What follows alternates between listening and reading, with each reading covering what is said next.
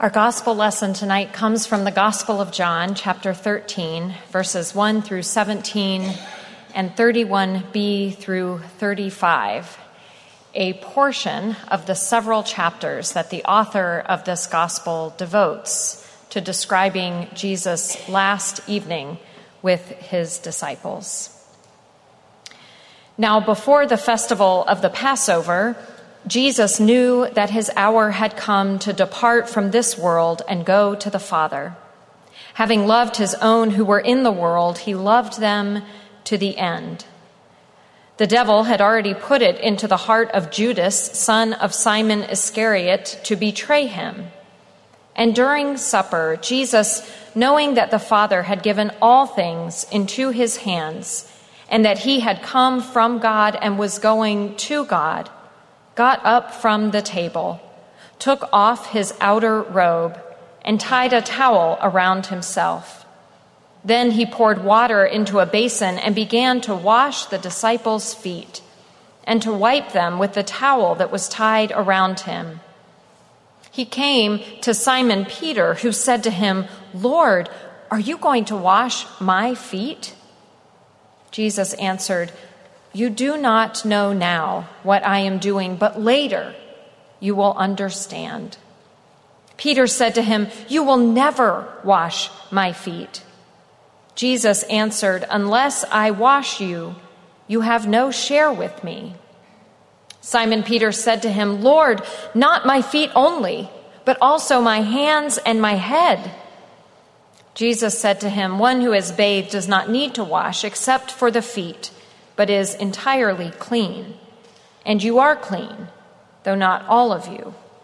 For he knew who was to betray him. For this reason, he said, Not all of you are clean.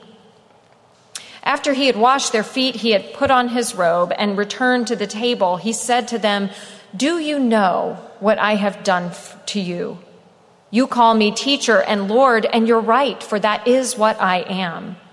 So if I, your Lord and teacher, have washed your feet, you also ought to wash one another's feet.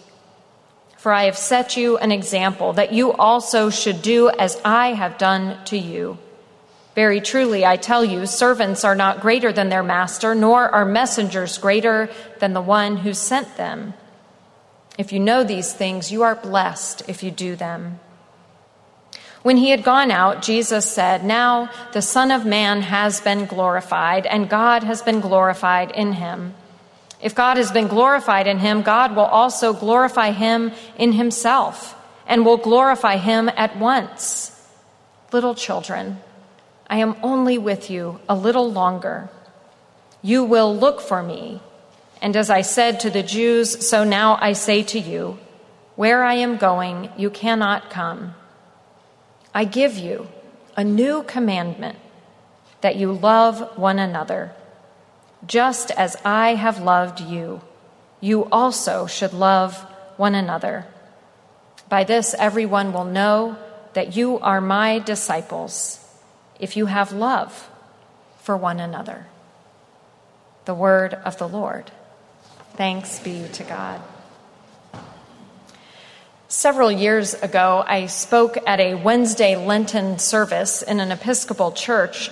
I talked about Psalm 51, a psalm often read during Ash Wednesday services because of its focus on our sin and God's forgiveness. When I finished, one of the ministers there raised his hand. That was interesting, he said. But do you Presbyterians always talk this much about sin? Well, by the time we get to this night, this Thursday of Holy Week, I imagine most of us would like to talk about anything but sin. After all, we know that no matter what we do today, tomorrow, the so called Good Friday, is going to come. Our sin, and by sin I mean humanity's collective brokenness, is rushing like an avalanche down a steep slope, and it will not stop until it piles up into an enormous mountain on the top of which is the cross. Maybe this is why on Maundy, Thursday, we get off the subject of sin and talk instead about love. We hear the Gospel of John, where the most significant part of Jesus' final meal with his friends is when he stoops down to wash the dust off their feet. Afterwards, he gives them a new commandment to love one another as he has loved them, with a spirit of humility and self sacrifice, as Jesus did by washing even the feet of Judas, the one who would betray him, the sinner who, if we're keeping track, and let's be honest, we're always keeping track, is the worst sinner of all. In this passage from John, Jesus seems to indicate that Judas is somehow worse than all the other disciples. But if we look more broadly at the gospel narratives of Jesus' last night, we discover that Judas was by no means the only betrayer.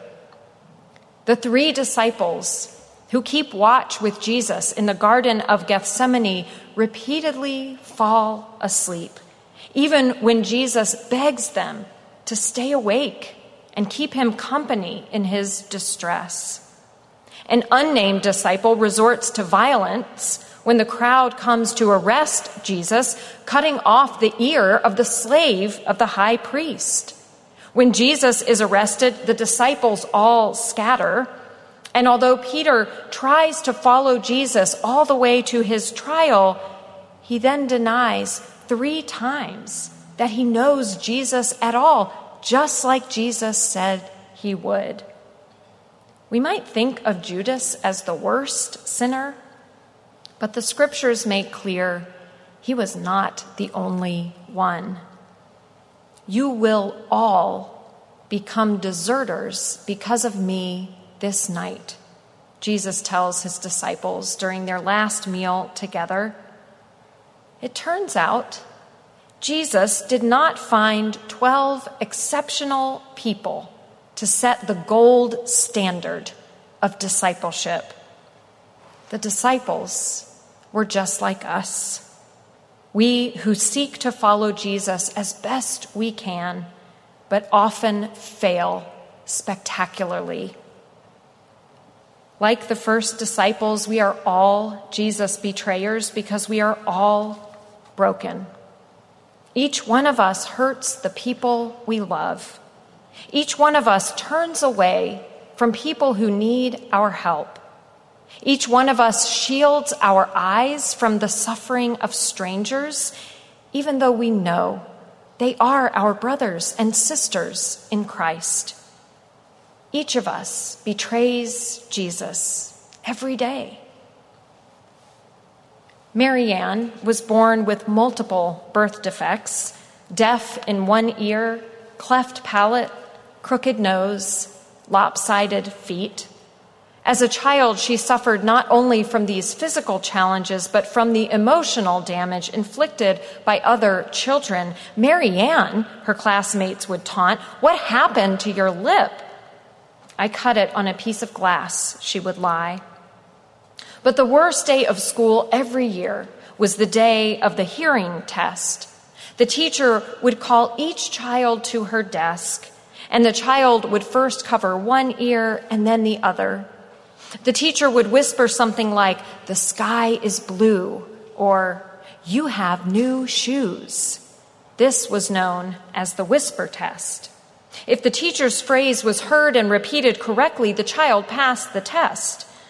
To avoid the humiliation of failing the test, Marianne would always cheat, secretly cupping instead of covering her one good ear so that she could hear what the teacher said.